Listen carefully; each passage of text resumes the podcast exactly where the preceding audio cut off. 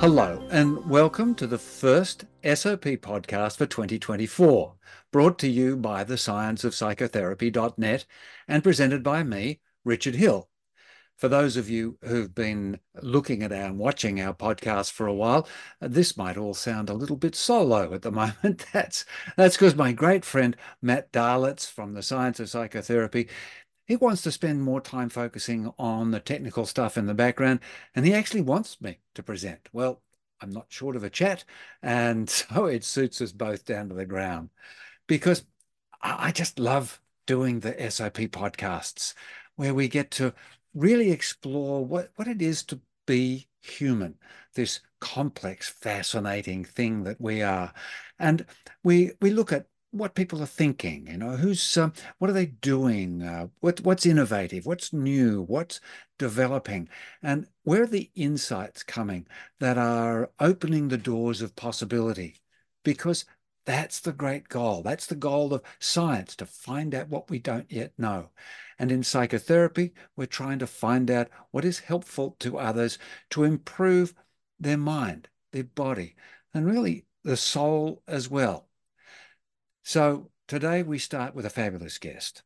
Merle Yost comes to us from Colorado in the U S A, and fascinating guy. Been working as a psychotherapist for oh, over twenty-five years, but he's decided to put that aside a little bit and focus on some of this really, this breakthrough workshop, which has now become online. It's the Seven Steps to Powerful Boundaries. He's got a number of publications which are, have all come to fruit in this wonderful workshop, and he'll talk about all those and explain that great story. So let's go over to Colorado in the U S A and talk with Merle Yost. Hello and welcome, Merle Yost, to the Science of Psychotherapy podcast. Thank you. Delighted to be here. Yeah, it's it's terrific. There's there's so much material. I've mentioned a few things uh, just before you came on, uh, before we come on here. But your life has been so interesting. Your work is so interesting. Uh, and, and you're at a position now where, uh, well, can you just tell me a little bit about the last, a quick potted history of the last ten or fifteen years, the sort of uh, things you've been working on and where you've got yourself to now uh, with the, the work you're presenting and the work you're dealing with? All right. Delighted to. Thank you. Oh, for the last fifteen years or so, I was to the point of ending my psychotherapy practice. It was a long, I did it for many, many, many years uh, in private practice. And it became clear that that I was really done doing that on a daily basis, that in some ways it was too small. I mean, I love doing the work, and I still do intensives on occasion. People come to me for five consecutive days for ten consecutive hours. And uh, we do a lot of really deep, fast work. There's a whole lot of homework that goes into making that happen first. But I really discovered that what I wanted to do next was teach. And so I developed workshops, and I wrote my sixth book, uh, uh, actually fifth and sixth book, and put those out there. And uh, eventually I started doing workshops in person, and then COVID hit, of course.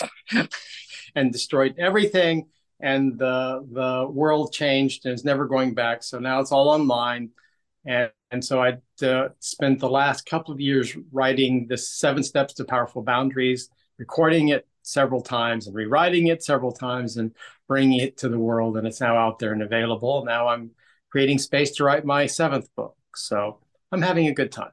Fantastic. So, so let's go there. The, uh, uh, the these wonderful Seven Steps to Powerful Boundaries. Now, that's a new video program. You've been doing this in, in workshop, but as you say, even there, uh, with clients, it's small. With workshops, it's small. Now it's got this broader this broader uh, reach. So that's what we want to uh, let's let's look upon that as the first thing that we're talking about to make people aware of. Now, this program, the Seven Steps to Powerful Boundaries. Boundaries. What are we talking about here? Now, we've all got lots of ideas. Now, I've had a little look at your stuff, and you've got a lovely, uh, a really interesting, and I think invigorating uh, perspective on this whole process and this whole uh, subject. Well, great. Yeah, because boundaries, the problem with boundaries is everybody blames everybody else for their bound bound bad boundaries. And they're not taking responsibility for their own selves and their own lives. And so, and we also misunderstand it. We are taught our boundaries in childhood. I call it the dance of intimacy, how we interact with men. Our father teaches us how we interact with women. Our mother teaches us, and we take that out to the world. We think that's just how the world works because our parents are gods and they obviously know everything. Yeah, yes, that, so that, that, that gets that gets run out pretty quickly. I'm a grandfather now. I, oh, my gosh. And then we go to work and we turn our bosses into our parents because we're trying to work out the stuff we didn't be able to work with our parents. And we marry our spouses in one form or, or marry our parents in one form or another and trying to work that out with them instead of going in and doing the work on ourselves and cleaning it up and making this easier. And so we all make it about the other person, what they're doing and what they're not doing. But But where I come from, my training in Gestalt uh, and Buddhism and a few other rather interesting things is it's about energetic boundaries, that each we're made up of energy. We're all just atoms. So everybody's just this big ball of energy. And once you really understand that energy and how it works and learn how to stay in your bubble of energy, is the word I would use, you then can control what comes in. And the truth is that you never want to merge. Merging is bad. The exception being a child under eighteen months of age, the parent has to be merged with the child in order to track what the child needs. But from eighteen months to three years of age, the parent withdraws because if they're there after three years of age, they're intruding upon the development of the self of the child. And the parent's job is to continually reflect back the child's external experience until they internalize that and develop a solid sense of self. And then they can be in the world without merging with everybody too in order to do that. But we've made merging such a big part of the culture. Two shall be as one when you get married. And it's a great way to kill sex because merging absolutely, because sex happens at the contact boundary. That's where the excitement happens. And if you're merged, there's no excitement happening. And then so you end up with all these sexless relationships and people don't understand. And, and what, and all this silliness about feeling people's feelings and feeling their pain and all of this in order to have empathy and compassion. It's just nonsense. It's absolute nonsense because our real job is to validate that they're in pain, to be the witness of their experience so that they feel seen and acknowledged for their pain. They don't need you to get in there and mess with it for them. It's not useful to you. And you're absor- absorbing all of their stuff. And then you have to figure out how you're going to get rid of it, which makes no sense at all. Yeah, this this is so uh, interesting what you're saying, because, um, uh, I mean, we've always got to be cautious when, when we're listening to someone bringing a different point of view, because you know, swinging the pendulum. I mean, there's there's frameworks of engagement and interpersonal and and and and, and integration of the of the frames. But it is very true that what there's been, there's, there's been an enormous amount of this of, I need to feel your stuff. I need to actually be you. And it, it uh, and people also misunderstand sympathy for empathy, uh, which is another, uh, we won't open that can of worms just at the moment because there's more important stuff going on in the, in the discussion. But this framework that I am a witness, I am, uh, and I'm, I'm doing a lot of work and I'm using the word responsive. I'm I'm here to be responsive as I contribute myself. But if I'm trying to be you, or I'm trying to emulate you, uh, then then then what does that what does that leave me with? And this is interesting. Let's have a little look at this this more on relationships, um, okay. because because I know that's one of the uh, the areas that's that's very strongly dealt with in here. But we'll have a look at the two aspects. One is the the the intimate, the the, the close um, uh, love relationship, uh, uh, partner relationship, but also then that relationship, uh, that friend relationship, that um, that deep companion there. What what are your thoughts on the way those two things, whether there's you know the similarities and differences, and how you manage to teach them boundaries and how to work there? Well. Okay, first of all, boundary, literally the definition of boundary is where you stop and they start. I mean, it's that simple. It's no more complicated than that. That we have, we've, we've messed up that boundary through all the things we were just talking about. And so in terms of friends and in terms of a partner, I think it all comes down to vulnerability. and that we have different levels of vulnerability with these people. I mean, sometimes people have more vulnerability with their friends than they do their spouses, which is kind of sad. And vulnerability, so so let me define vulnerability, because I think that's misunderstood as well. Vulnerability is the act of revealing a part of yourself that risks being rejected, shamed, humiliated. And so that's intimacy. And so the more intimacy you develop, the more trust you have, the more you can expose who you are. That doesn't mean merge with them. That just means being open to being actually seen for who and how you are. Mm-hmm. And so we do this with different uh, degrees with different people. And hopefully most of that's with your spouse, and that they can hold that container or hold themselves in witness of you so that you feel seen, not that you need to be rescued per se. Yeah, there, there was an, it, it reminds me of one of my favorite songs uh, of Billy Joel's, and actually apparently one of his favorite songs too. It was, it was a love song ab- about a relationship that was doomed, um, pretty much. But it just had this lovely line in it. And he said, "You can have my heart to break." So it's sort of the pendulum swing the other side, but it was sort of saying, I am prepared. It, it is not a burden to me to risk the fact that this might not go, that I am I'm prepared to be vulnerable with you. And if it goes west, okay, it goes west. But if it goes north, wow. Yeah, because your your partner, spouse should be the person who knows you most, who sees all of you, and that you've d- slowly exposed all of this to them, so you aren't dumping it all on them in one time and saying, yes, here. Not for the first date. Yeah, you're going to drown all of my shit right now, and so let's see if you can swim or not. So we, it's, but it's, it's, it's a, uh, it's something that happens over time as you deepen the trust and you expose yourself and you feel seen and validated and loved by this person in spite of whatever your shortcomings are, that hopefully you're working on at the same time and just not expecting them to deal with it forever and ever. So, and that's, that's how you build trust. That's how you build intimacy, and you build that excitement at the contact boundary, because you're you're bouncing up against each other in a good way. Yeah, and you can be seen. Uh, it was one of the things that ended my uh, relation. I was in a nineteen-year relationship, and uh, we were in Paris. I was depressed because I understood we had a, a problem then when we were in London, and I understood what was going on, and he didn't. And and he and I said, "I'm so depressed," and I said, "And you don't seem to get it." He says, "Well, you expect me to be a therapist?" And I said, "No, I I think after eighteen years, you should be able to read my moods." Yeah, the, this impasse of of Um, communion.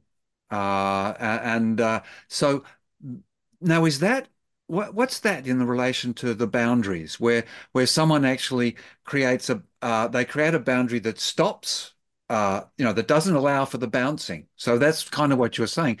Like yeah. Your partner had stopped bouncing. He'd sort of stopped earlier saying, I don't want to go, and I'm leaving a gap. Uh, am I seeing, uh, is that a reasonable sort of interpretation? I just, I just, and I would, in his particular case, it was just, he was unwilling to do his own work. Right. So I'm getting more and more naked because I had done twenty some years of psychotherapy and all the other stuff that I was doing in all the trainings. And so I was just there and I was visible, and he was unwilling to do that. And ultimately it killed the relationship because the gulf got so far between us that we couldn't cross it anymore. Because that's uh, interesting. It uh, if you have these gulfs, they will grow. Yeah, yeah. The the the gap between, and I think this is why. Well, we hear this in in even more passive uh, tales. I mean, that one had a particular element, but we talk the where people say we've just grown apart. Right. Uh, it's their language, right? And they have, because they haven't stayed in contact. They haven't grown. You really. Being in a relationship means growing together.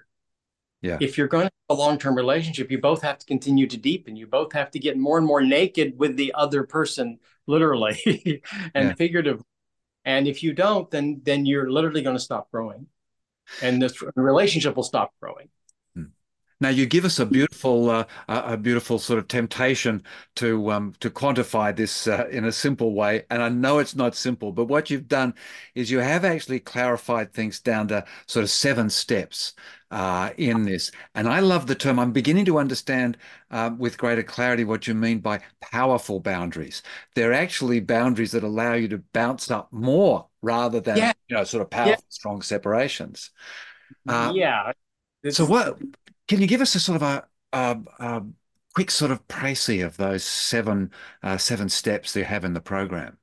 Sure. The step one is, because every boundaries all come back to what you learned in your family.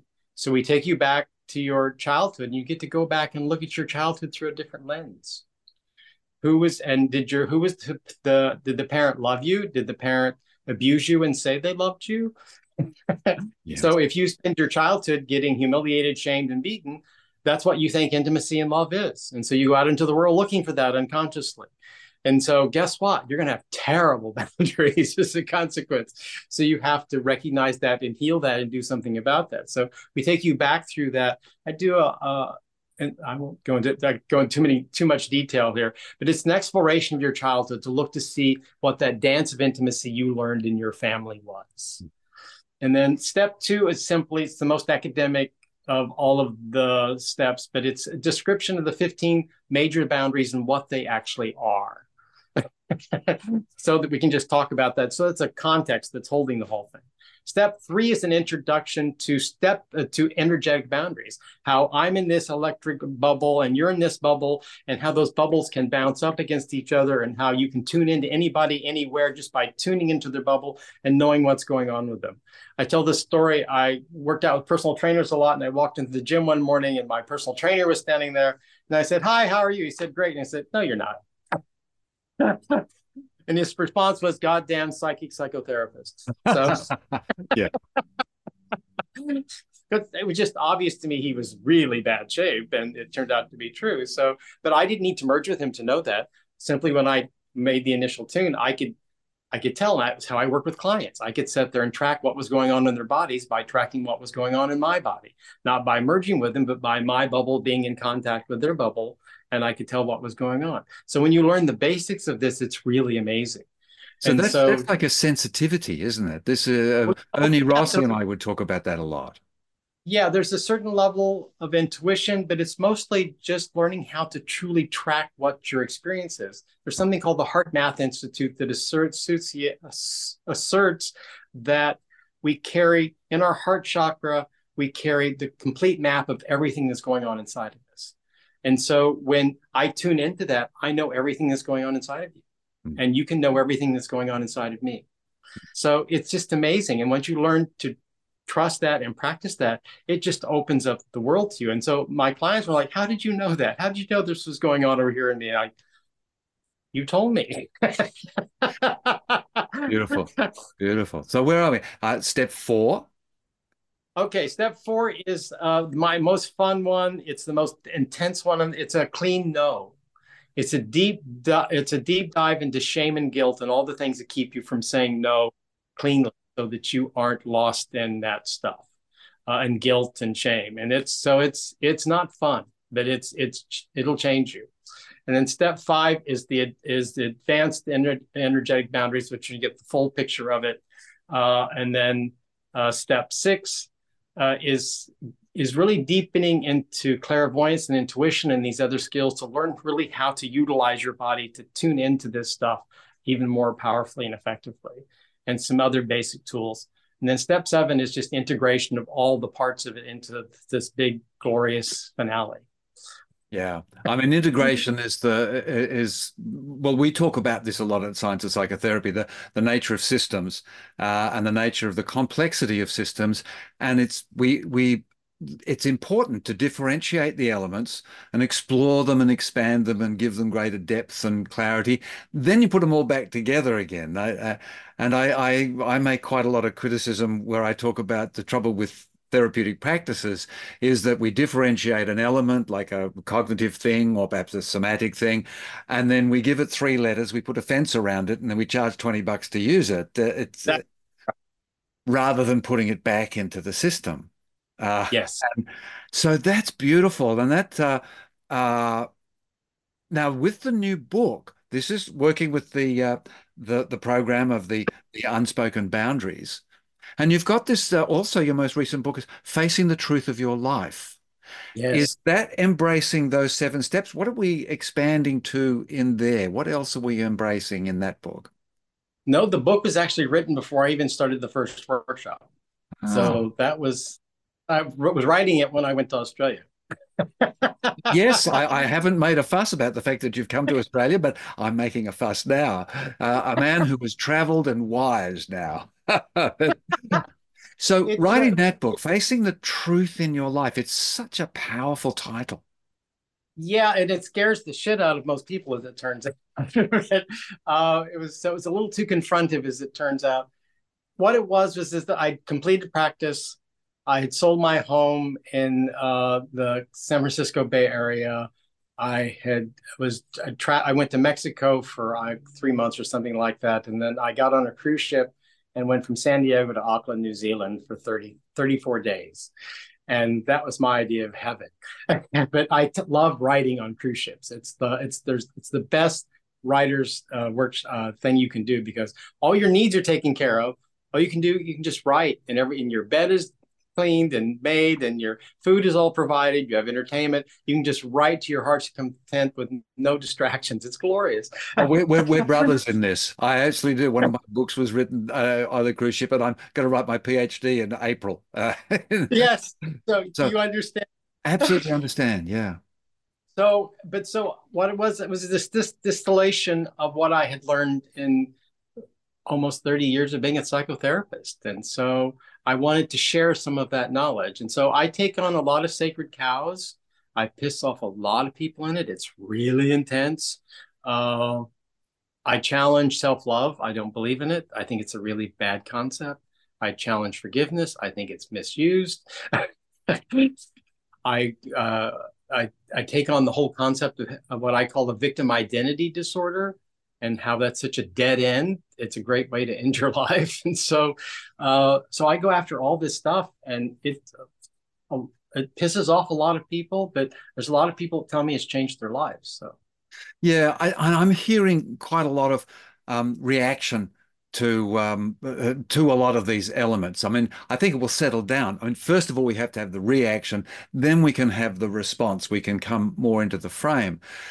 But I was just talking about it the other day, um, uh, and exactly this this subject of of how we get uh, too focused on being in the difficulty. Um, the, the Stephen Porges uh, describes this. He says we don't have a trauma problem. What we have is a, a system problem, an, an autonomic uh, nervous system problem uh, that has become where you get imbalances. But by constantly reframing yourself around the past, uh, past history, then you're not doing anything about recovering, recovering, and how to reset yourself. But uh, we don't reward it. We reward being a victim. It's become yes. The competition for being the big, biggest victim in the world is what it's all turned into at this point. Yes, you surely must have had something. Something terrible must have. What is bothering you? And and and this.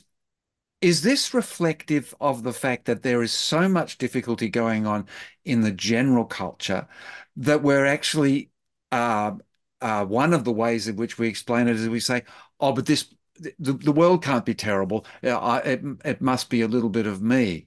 That's, um, perhaps I've just thrown that in, and, and it's just a, a thought that came in on the top of my head. Um, We, we're trying to dissociate or, or disconnect or something, but what is stable in our lives is that I can be a victim. It's not a good yes. stability. It's how people get empathy. They people feel sorry for them. They don't expect things of them. It's a, it's a get out of jail free card. Right. They don't have to cry anymore because they're a victim. And so, and what I, my answer to that is we've all been victimized. Nobody gets through this unscathed, some worse than others. And I've certainly had my share of really ugly stuff, but I could have stayed there and been miserable and weighed three hundred pounds and blamed everybody else for it. Or I could heal that and take back my power and stop giving it away. Because yeah. that's what you when you're a victim. You're giving away your power to them. You've now changed my life. It's your responsibility. I'm doing nothing. so, okay. Yeah, so, and and of course, I you know obviously I know you're sort of saying, and there's a sliding scale of that, but uh, everywhere well, no from the, big the but no matter how big the victimization, and I and in the book I talk about small hurts and I talk about big hurts, and so because they're handled differently, and so what we're talking really here is big hurts, and that's when we get into the whole forgiveness conversation, because how many people have you seen their children were just slaughtered in a in a car wreck or a gun thing, and and then somebody comes and says, well, I forgive them for killing my children, which is absolute bullshit. And I've had plenty of people say, well, I've told everybody I forgive them, but I really didn't. Well, of course not. and yeah, so... Yeah, putting this in a, in a, a practical context uh, for listeners to understand um, that just in case people are thinking you're dismissive of this stuff, which I don't think no. is coming across at all, you actually have done a lot of work with uh, men who have who are still trying to get over their early sexual um, uh, sexual abuses and things of their of their childhood, and so bringing them, utilizing this work, how does that frame in the context of working with people who who have pretty good reason to feel as though they've been victimized or, or been been damaged? Well, first of all, I was sexually abused by my father for three years, from nine to twelve, brutally. And I do mean brutally. Yeah. Uh, so I have a lot of empathy, but I also know that if you you if you don't heal it, then it just it just gets worse, and it becomes who you are, and there's no win in that. And so, by working with them and helping them heal and getting to a point, but what I mean by healing is that means it's called taking back all of your power that you've given away to this person. Because when you stay in a victim place, you're giving away all of your power to them to make your life miserable, to make you livable, miserable. And you and they don't deserve that, first of all, that much power.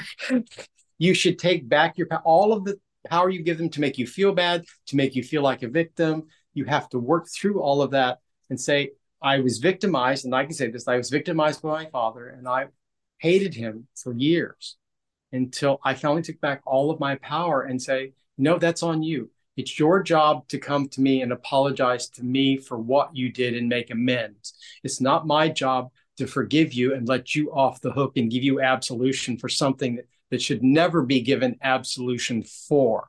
So I don't ever believe in that, because I think it's it's bad karma.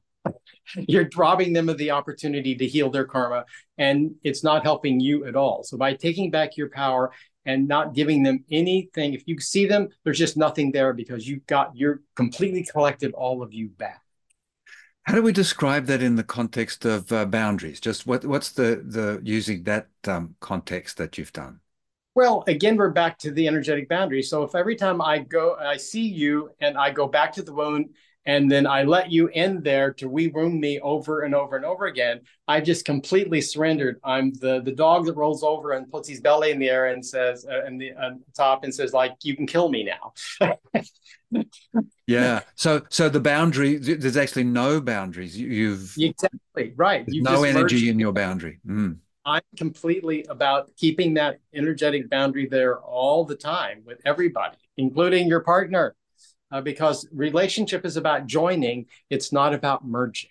Yeah, that that, and you've said that uh, so effectively so many times. But that's that's just really powerfully again the the the joining and the merging. And and I know with my partner, we were just uh, talking about it twenty minutes ago or half an hour ago, um, how women give up their identity a lot, um, and and in fact, what we've got is a secondary thing happening in the current generation is they're not giving up anything, or they're not um, they're not so they're not joining. So one was yes. too much merging, and now we've got uh, the, the, the, the spectrum. Yes. mm. So there's there's a constant need to um, to review and uh, uh, and and recollect and reframe, and. Uh, This is exactly what these programs, uh, uh, this program of yours is obviously going to do, because it allows you to go through the steps. And even that beautiful, I, lo I mean, although I, I, I know you're saying it's more technical, that second step, the fifteen boundaries, it's a fabulous way where you can get a grip of stuff, because those fifteen boundaries, or those fifteen issues to, to boundaries coming at you in one go, it's, it's like a wrecking ball. But you break them up and you go, oh, it's just a bunch of little things. Yeah, like the simple one in there is like different cultures have different ways of saying hello and greeting. Wow. And so that's a cultural boundary.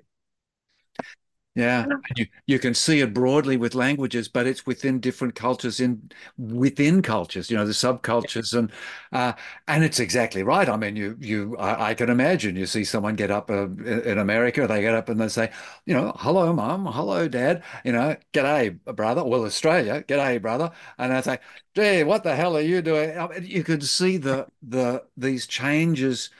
Depending upon the the uh, the environment, context is important, and I see that as being terribly uh, just coming up in my mind.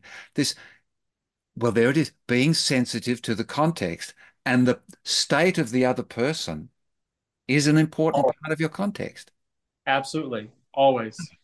Yeah, and most people don't have any clue what boundaries are, uh, and once you really understand these energetic boundaries and how they work. An example is, is that I, uh, women often get really unhappy when guys are catcalling them. So, so what happens is, is that the guy catcalls them, and all of a sudden he gets all of her attention. Guess what he wanted? All of her attention. He didn't care that it was good attention or bad attention. He simply wanted all of her attention. By pulling her her energy away from him completely, there's nothing for him to connect to, and he just goes away. That's right. He wanted to disempower her or take her power away or dissolve her boundary. Yeah, right. He just wanted, yeah, he wanted, he wanted all of her onto him, and he got it. Yeah. yeah. So it's, and so by energetic, so I teach him energetically how to put the boundary, and there's nothing for him to connect to. Uh, there's an example I used in the workshop. I was I lived in Carpinteria, California for a number of years, and I walked the beach every day, and I always wear a hat. Well, I look as good as I do at my age. Well done. And, and uh, one day I was walking back, and this homeless guy took offense to my hat that I was wearing, because I was wearing a cowboy hat that I had bought in Australia, I think. I don't remember I bought it. But no, I bought it in Mexico. And um He started chasing, he started following me and yelling at me. And so I started doing these techniques that I would teach somebody, and he just stopped like that, because there was nothing for him to connect to. I just completely disconnected him from my energy. And so he stopped following me. Yeah. Yeah, this is, and there's a word in there that just jumped out at me, because it's it's something uh, we sort of accuse Americans of it um, a, a lot, but um, I think it's fairly broad as I travel around the world. Uh, But Americans do seem to do it quite well. And it's this thing of taking offense. Uh, you are offending me. In the context of what we're talking about here, boundaries and and uh, joining and repelling, what's what's a discussion? What, what's something you can explain to us about that, that tendency to take offense? Well, most of us are pretty fragile. Yeah. I mean, honestly, we're easily pricked. And so there's a way to say that, well, I think your behavior is inappropriate. And there's another way of saying that you've offended me and I'm deeply mortally wounded, and, and making it all about you. See, I'm making it about them. Yeah. That's the difference. Because if you make it about you, you've just lost your boundary and it's kind of all over. If you make it about them, uh, if somebody's bullying you, you say, like, why would, what does it say about you that you would say something like that to me? Yeah. This is about you. This isn't about me. So you put it back on them and give it back to them. Yeah. I mean, it's all, it sort of ties in a bit with some of the work I'm doing in what I call curiosity. It's sort of like, wow, what are you doing? I know you're, you're saying terrible things to me. That's really interesting. But wow, why would you do that? Where where is that coming from? Well, sit down. Let me have a chat. I'll, I'll see. If you have a choice as to whether you're going to take on what they said about you and wear it as a as a your clothing, or you're going to say, uh, "Sorry, that's not mine." But bullies are really good at reading people and finding that soft spot and poking it. Yeah. But the truth is, is that they're just as insecure as anybody else. And so if you turn the light spotlight back on them, it's going to end things pretty quickly. Yeah, more often not. That's right. Bull- bullies are themselves out for gold. They're, I mean, certainly you get your psychopaths, but that's another story, who just right. like pain and discomfort. But most of them have their own story, um, and and buying into it. I, I I know. I'm just thinking. My wife sometimes says, and she's getting over it because she had a, uh, brought up very much as a submissive, do what you're told, mm-hmm. you good girl sort of stuff. And she would uh, said the other day. She said, "Oh, one of my clients told me off." And I said, no, you told you, you got told off. The client just said a bunch of stuff that they didn't like. You know, that's their problem. And she said, oh, yeah, that's right. What am I doing? Why am I, why am I letting them? And really, we could have just used the words you, you used, take my power. Take my yes, take give your power away. Time. Just there, have it. I don't need it anymore. You can have it. Just oh, slaughter me now. But there are other things in your life which, um, which I suppose talk about empowerment. I suppose talk about uh, difficulty of of um, difficulties in in being usual and normal, uh, apparently. And it was a it was a, a stuff you talk about uh, now quite openly.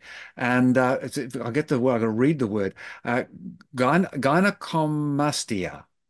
Yeah, gynecomastia. And, Uh, gynecomastia, and it's uh, it's an issue that you had to deal with, and there are a number of ways that you dealt with. And I wonder if you could explain to people what it is for a start, sure. how you this managed like- it, but then what was the context of the way that helped you understand boundaries and and power and so on and so forth. Well, it was my fifth book, right? Uh, Demystifying Gynecomastia. Uh, yes, I was a classic adolescent onset of adole- uh, gynecomastia. There's adult onset and there's there's adolescent onset. Uh, it's tied to hormones, actually. Yeah. Uh, and so um, the simple answer is is that it's it's an imbalance of it's an over testosterone in the body gets converted to estrogen if there's too much of it. And so if you have an overbalance of testosterone and your body isn't capable of of, of neutralizing that, then it gets converted to estrogen. And so then you can develop secondary female characteristics. This is why alcoholics often have, uh, because they're they're trashing their body. But uh, and so at older age, there can be an increase in estrogen in the body, and then you can develop secondary uh, uh, secondary characteristic. But it's it's a surge of adolescence. You get all this testosterone flowing through the body, and and the liver is not up to handling it. So it's a liver dysfunction that that that does this, uh, and so. I developed, and I was a skinny little kid with breasts. And oh, right, that- so the, the breast tissue, of course, that'd be one. I was just imagining facial hair might change, um, you know, sort of various other things they talk about. Stop that, but it just, it, it just, it gets triggered enough that you, once you develop breast tissue, it's there until you cut it out. Right. It doesn't, it's not a matter of losing weight. Yeah. Because it's just, so it really has to be. So anyway, so I got, the girls offered their bras, and somehow I always managed up on the skins team on basketball. And guys would pinch my chest. So just all the usual stupid stuff the kids do. But it made me hyper conscious of that. And so I, my real clarity about boundaries didn't come until later, much later. Because I, and so, but I have a, I guess growing up in a cult, which I did with the, with really kind of horrendous abuse, there was a certain way that we were taught to be in the world that didn't matter how people saw us. Uh, and so, so I always sort of had that veneer. Yeah. As uh, they, the uh, Channel Four, or no, uh, uh, Channel Four and the B B C came over and did documentaries on me on gynecomastia. And when they were in the middle of the taping, one of them, and they stopped the taping, they said, all these guys we're talking to were devastated because they had breasts, but here you're sitting here and talking about it like it's no big issue. And I said, well, the truth is that in my lifetime or my childhood, breasts weren't even in the top five of the problems in my childhood. So it's all a matter of perspective too. I mean, I had other much bigger issues that were going on that needed much more of my attention than the fact that I was growing breasts. Uh, and then when I had the opportunity, I got the surgery, the first surgery, and then uh, it comes back in thirty percent of time of cases and came back again. So I had the second surgery. And so that was so, and that was actually on an Australian T V show. They they came and filmed my second surgery. Wow. I mean, there's a couple of things here which are which are which are really interesting. And I, I think um, boundaries, we're talking about uh, uh, what's going on in there. But I'm just hearing the word in my head of, of bravery. Um, and courage. And I, I, I my favorite, and I, I use that word because the way I define it comes from a book I read in high school. Uh, it's the only thing I got from the book, The Red Badge of Courage, is some Civil War story. Yeah. But it oh. said, courage is a sublime lack of self-concern. Yes. And you were able to, um, and now your particular one is because, uh, you know, compared to, uh, you, the con, you know, contextually, it was able to do that. But I think regardless of that, there's a there's a certain amount of temperament in you that um, you were able to foster and develop. So I'm guessing that that's another thing that gets developed and uh, is allowed to emerge more when people go through this work, through these seven steps in the program. This sort of thing like, I'm not at risk. I put myself at risk because I'm less damageable. Yeah, yes. Not the head. I, I, I'm. Thank you. The whole program's about taking back your power. Yeah. It really is, and about holding that power in a real way that makes your life so much easier. So, because we give our power away all the time. Somebody honks at you, and you're ready to go kill them. I mean, or, I mean, really stupid stuff all the time, where they say something about what you're wearing or. Or what you said, and it's like, okay, so that's your opinion. Have a nice day. So, uh, and but we're we're so sensitive because we've never taught boundaries, and we. But also, it's because in our families, what people think of, we're trained to believe that what people think of us is more important than what we think of ourselves. Mm. And so we're we're taught to give away that power in our families, and if that's what love means to you, that's a default setting. Yeah, that's really important. It's so important to understand. And I'm just thinking we, we, we're sort of bordering on another another very interesting issue of of being comfortable in the way you in the body that you're in, or in the the the the, the representation that that um, and I suppose that gets we get that that smaller group of of people who actually find that they're in the wrong body. Uh, so. This sort of working, it's the importance is not about the surgeries or the this or the that.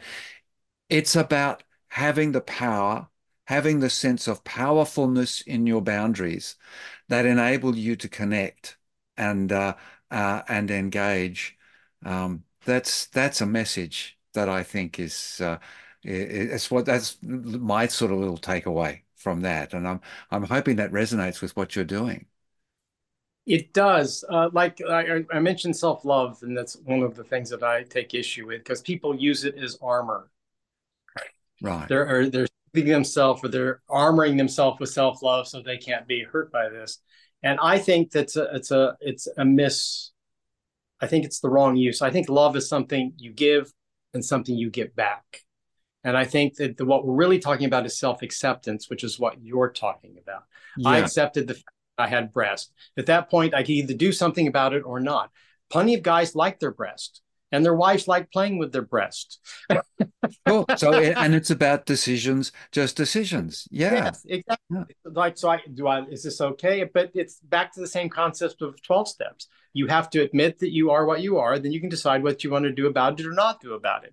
But the first step is admitting that you have a problem, or that this is what's going on. And so. And so it's being gay, it's having breasts, it's doing bisexual, being transgender. You have to first accept who you are, and then you decide what steps are you going to do or not going to do about it.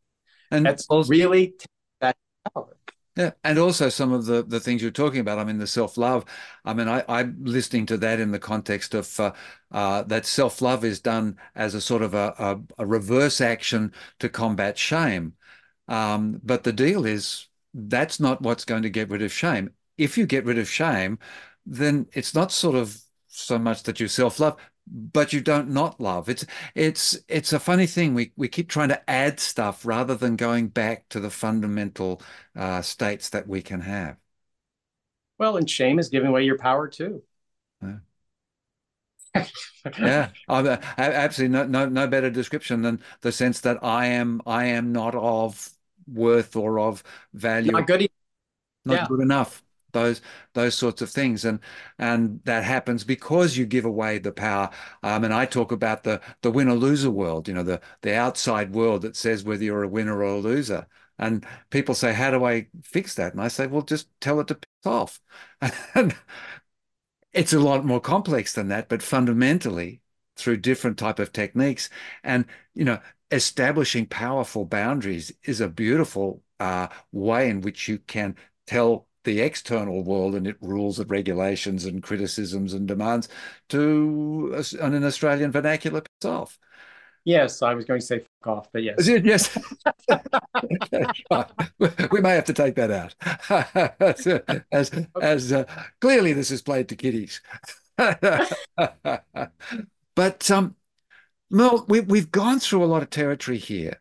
Um, and I'm looking at, at, at what... Um, What might now be a, an appropriate time just to sort of bring this together into a into a coherent, coherent sort of cogent comment, a bit of a, not so much a summary, but if now you're in this point of going, well, hey, Richard says to me, okay, what's the message? What's the fundamental framework, or what's the, the key thing I want to, to say to people that are listening? A lot of what you've been taught about who you are and how to be in the world is wrong. It's fundamentally misguided. It was all done out of love because they're simply teaching you what they were taught. But most people aren't really well educated around this, including, frankly, a lot of therapists. So some of them are the, the worst at this, I might add. Uh, and so I'm a rule breaker. I'm about changing the conversation, changing the ground so that people can live their lives fully and a whole lot easier. And so we make it so hard, and it doesn't have to be hard when we really learn the fundamentals of how this all works. And we're frankly just given a lot of bad information. I, I, I mean, what the way I uh, sort of uh, framed it in my head was, okay, your parents, they're doing their best. I did the best when my kids were young, but it's a starting point. Yes. Yes. It's not an end point. So if I could tell two short stories, would that oh, be okay? Please, please do. Okay. Oh, there's a, a woman uh, who took my workshop early on when I was doing the in-person one, the full day. It was a glory. It was a change workshop. It, this whole thing is a change. It'll change how you see yourself. It'll change how you experience yourself in the world. But she took the workshop. This was the full day in-person one I did before COVID. Uh, and So the, she went to work the next week, and she was seeing nine clients a day, which I used to do all the time too. Well, you can do that when you have these boundaries and you're not getting sucked dry by the whole thing. And um, at the end of the day, she called her husband and said, "Hi, I'm on my way home." He said, "Should I have your cocktail ready?" She says, "No, I'm fine. I'll see you when I get back." And she gets home. He, she walks in. He says, "You sure you don't need the cocktail?" She says, "No, I'll just freshen up, make dinner." He looked at her and said, "Merle." She said, "Yes." Because it, it's so fun. She could be with nine people a day and be fully alive and have the energy for her family instead of giving it all away at the office in a way that wasn't useful to her clients, frankly. So that's the power of this. And so it can, it changes. And I originally was only teaching therapists because they need this worse than anybody. Yeah, but I've accepted it because so many professions, any helping profession, doctors, nurses, paramedics, policemen, all could use these better boundaries. Okay, so the other story, there's, I've been thinking about this a lot. So my seventh book will be my memoir. So that's uh, already, that's quite a story. So I'm looking forward to telling that. Uh, but I, one of my most poignant memories of my mother, and she's crazy as a loon. I mean, I grew up in a cult where she, we were told my earliest awareness that she was ruler of the world, setting of the universe, sitting on the right hand of God. And we got daily missives from God, and we weren't allowed to tell anybody who we were. We'd be killed. It was like the whole thing. We were completely isolated from the world. Mm. Yes, it was fun. but the, but there's something that she did very early on. I don't uh, we were, it was Easter. I couldn't have been more than about five years old at most. We were at the city Easter egg hunt, and they shot the gun off and the kids went running. And I was going with the other kids. She said, go where they're not going. She says, don't follow them. Go the other direction. And somehow I took that in really, really deeply. And it's really been a framing principle of my whole life, is not to follow the crowd, but to find out what they're missing by going that way. What's over there? Yeah. And that's how I became me. Yes. The crowd is well versed in what is available, and unversed. Uh, yes, I, I, I often, uh, uh, I was just, again, a few days ago, I was saying, um, you know, we talk about the road less traveled. And uh, I said, oh, maybe it's just the road more interesting. Um, and, and because, because of that, Merle, that's, that's such a great note to um, just wind things up as a, as, as a, as a takeaway to everyone, just to consider. Sometimes maybe it's okay and a good idea to go with the crowd. But remember, it's your choice, your boundaries, your power, your capabilities. And uh, I just thank you so much for, for sharing all this wonderful stuff with us today. Well, thank you so much for having me. And it's great to hear your accent. That makes me feel at home. And you get yeah. to hear my accent. So that's wonderful. And, yeah. Uh, Well, I look forward to having much more contact, and uh, maybe even talking a, bit, a little bit further down the track when there's some other things going on. But uh, for now, we'll say goodbye, and thank you very much, Merle Yost. Thank you very much. It's been a delight. Anytime.